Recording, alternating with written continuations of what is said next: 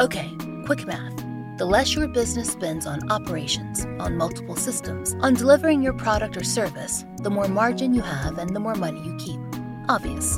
But with higher expenses on materials, employees, distribution, and borrowing, everything costs more.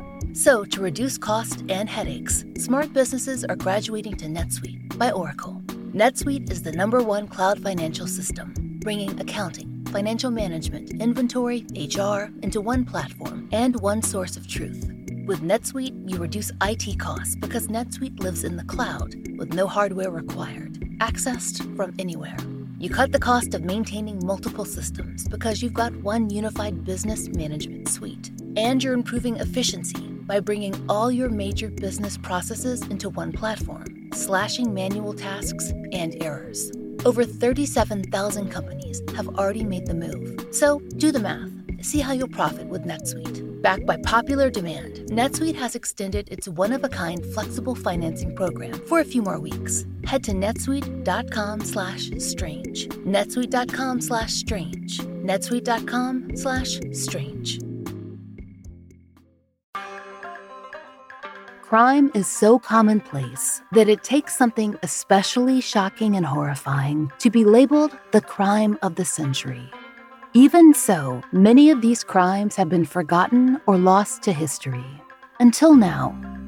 Crimes of the Centuries is a new podcast from award winning reporter Amber Hunt and the Obsessed Network.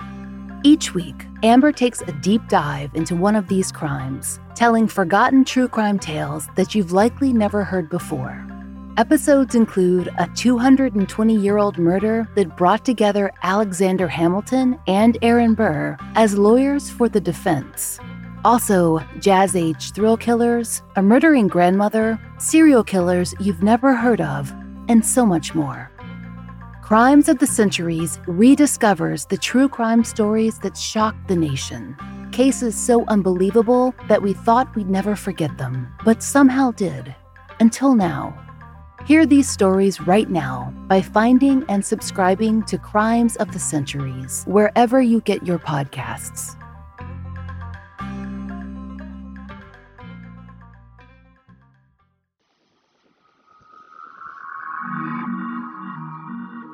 I'm Laura Norton, and this is One Strange Thing, the show where we search the nation's news archives for stories that can't quite be explained.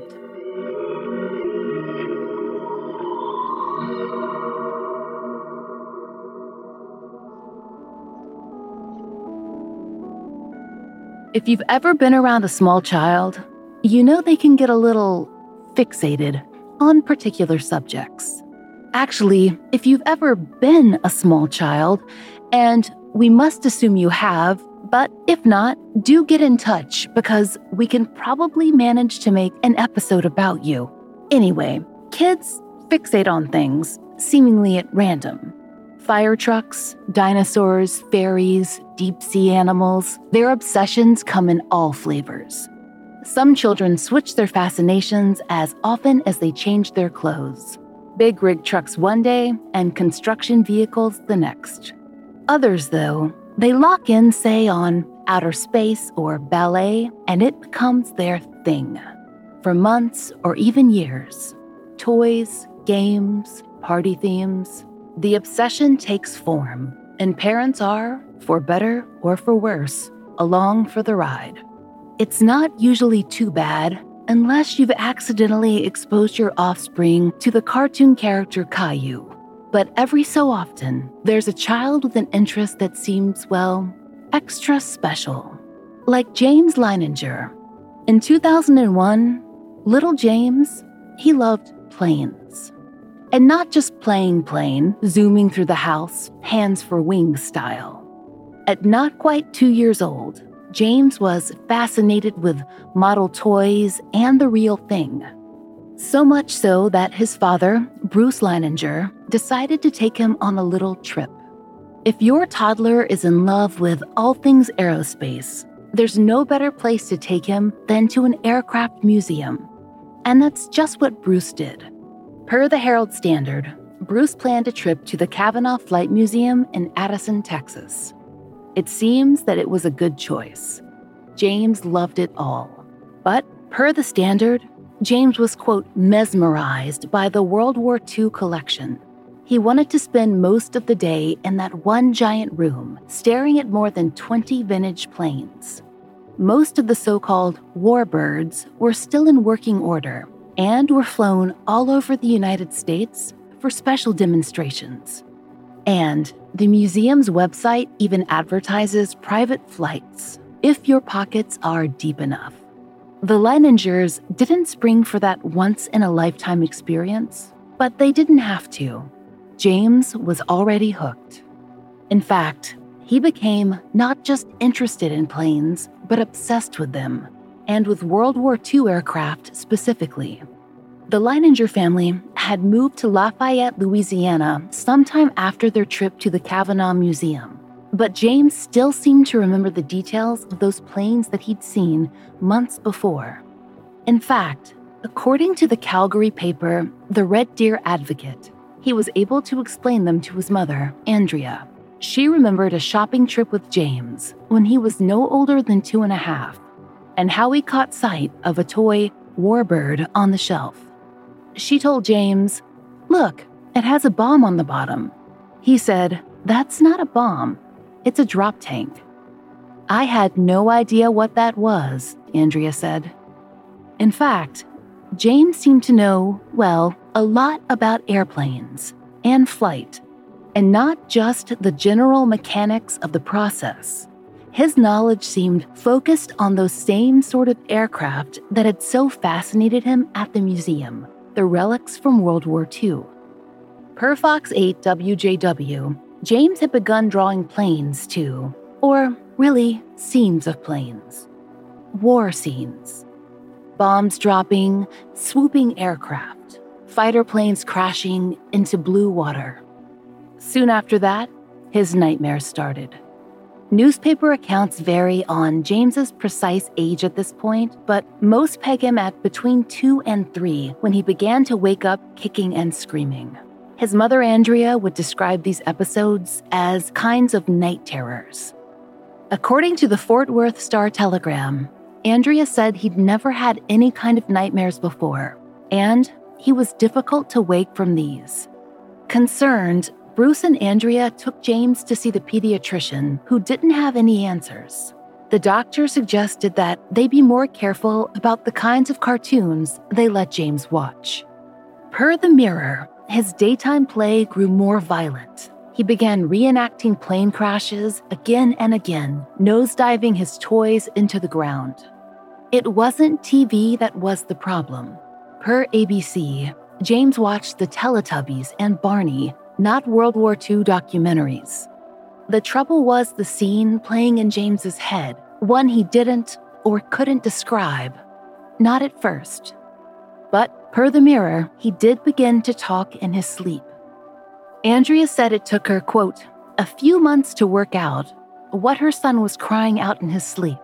Quote, airplane crash, plane on fire, little man can't get out. Perhaps it was too much time playing with planes. Andrea tried to ask him about these dreams, but her son couldn't tell her much.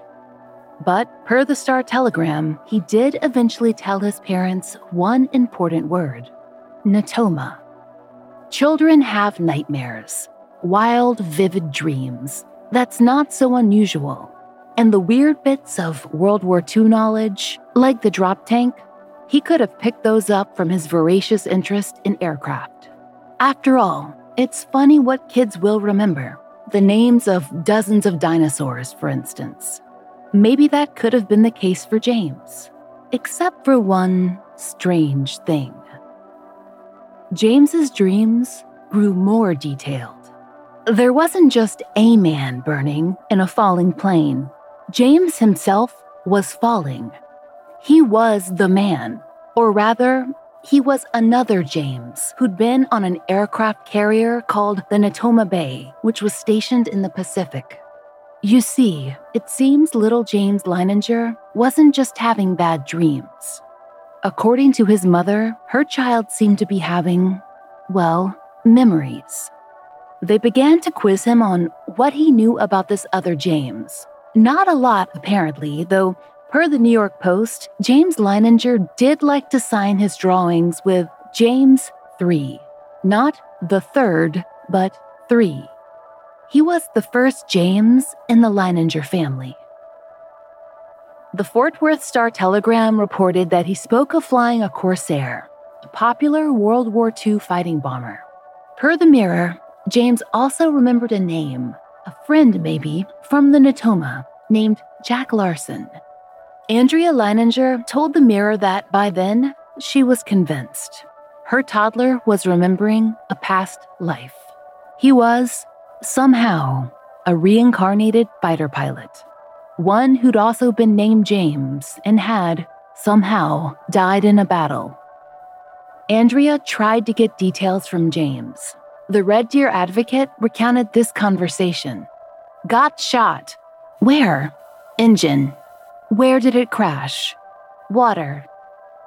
And what about Bruce Leininger? Bruce was, by his own description, a quote, conservative Christian who did not believe in reincarnation in fact, he told the Mirror his response was, quote, bullshit. But the stories kept coming from James. Per the Red Deer Advocate, James sat down to dinner one night and looked at his plate in delight. Meatloaf! I haven't had this since I was on the Natoma. Andrea had never given James meatloaf before. And, per the Fort Worth Star Telegram, James continued to tell them details about aircraft. Per Fox 8, the plane, a Corsair, quote, took off from a boat named Natoma and was shot down over Chichijima, Japan. Hearing all this, we imagine the Leiningers were, well, if not spooked, then very, very surprised. For her part, Andrea was willing to reach out to hypnotists and researchers into past life studies. But Bruce went a different route he decided to look into James's claims online with the help of a search engine. As James's godmother told the Telegram, Bruce was no big fan of reincarnation. He actually started researching James's story in order to debunk it. But that's the funny thing about what Bruce found. According to the Mirror, his inquiries found more information to prove James's stories than to disprove them he began to look into the Natoma and a battle that would have taken place in Iwo Jima. Per the Mirror, there was such an event. Exactly one pilot died during that fight, James Huston Jr. According to the Mirror, quote, he was shot down on March 3, 1945, while on his 50th mission. Actually, he was already cleared to return to the United States, but had volunteered for that flight.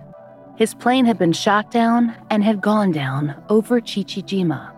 Military memorial pages describe him as a very good pilot who tally hoed or spotted many enemy planes and even one submarine.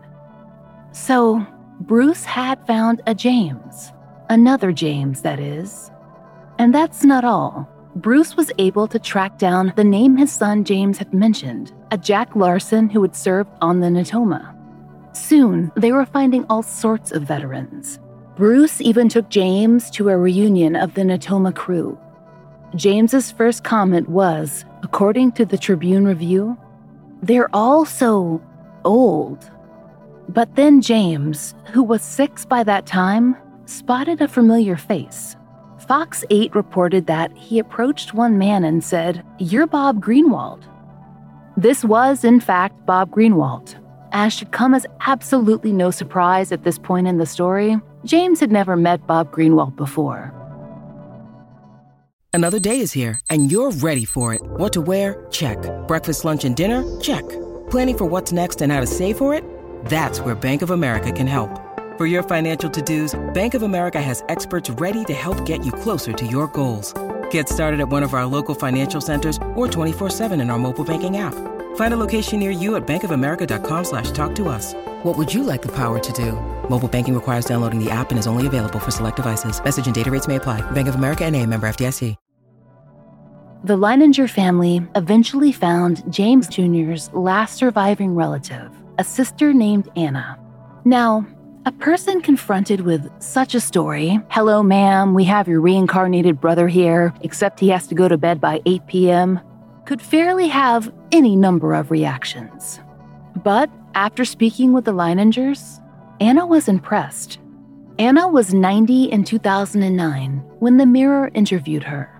She said, It's very hard to describe, but I just can't help but say it has to be true.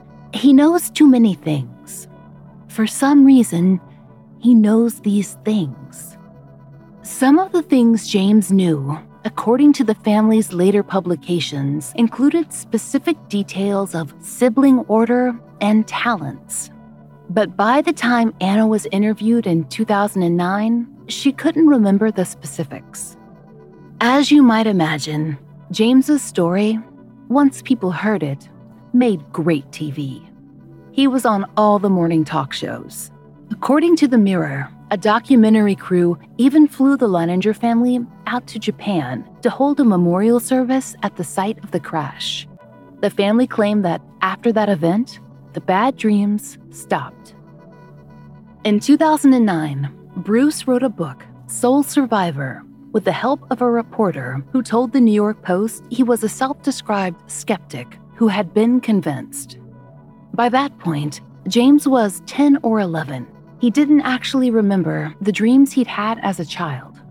But as his mother told the Tribune Review, he liked old fashioned things like museums and outdated slang, and he enjoyed hearing stories of the memories. James Huston's memories he'd had as a child. As his mother Andrea said, he's an old soul. Bruce told Good Morning America he feels kind of special that he attracts this type of attention, but we don't try and dwell on it. We want him to be who he is and have his own life. He used to be interested in airplanes, but now he's into Star Wars. So that's a development. Of course, not everyone, or even most people, believed the family's story. There are holes to be pointed out. Brian Dunning of Skeptoid points out that Corsairs, the plane that James claimed he flew, didn't actually take off from the Natoma. And he's right. The Fort Worth Star Telegram addressed that with Bruce, who said he discovered that at the reunion he took James to.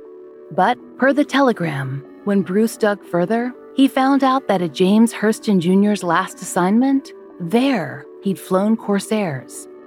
Brian Dunning's bigger concern was that Andrea Leininger had apparently gotten a lot of advice from past life specialists regarding how to handle James. Some of that advice included affirming his belief that he was indeed a reincarnated soldier from World War II. Except, as Brian Dunning pointed out, it was actually Andrea who first used the word reincarnation. James's story had been more fragmented. So, is a past life really what he'd been trying to tell his parents about all those years ago? James Leininger certainly can't tell us. He can't remember. All of his stories are the ones his parents tell him. He says when he's interviewed now to audiences as large as those who can view Netflix specials that he believes it. And why wouldn't he? It's the story he grew up with. The question that we're left with, strangers, is this. Even with the skepticism surrounding James Leininger, the idea that maybe his parents just wanted to sell a book or the whole Corsair mix up, none of that has explained where a toddler got his encyclopedic knowledge of World War II aircraft. Last time we checked, they hadn't introed that topic on Nickelodeon. So, maybe James Huston did get a second chance at life, another flight in this world. We can only hope, if any of this is true, that the dreams of crashing, of fire, don't follow him into the next one.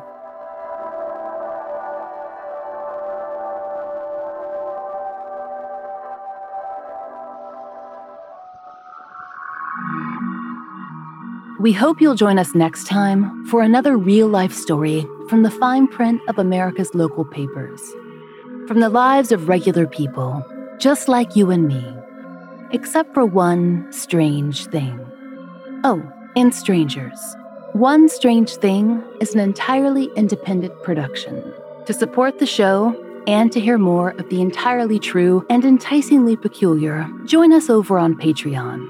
There, You'll get ad free early releases of our regular episodes, full length bonus episodes, and plenty of other fun content, all for five bucks a month.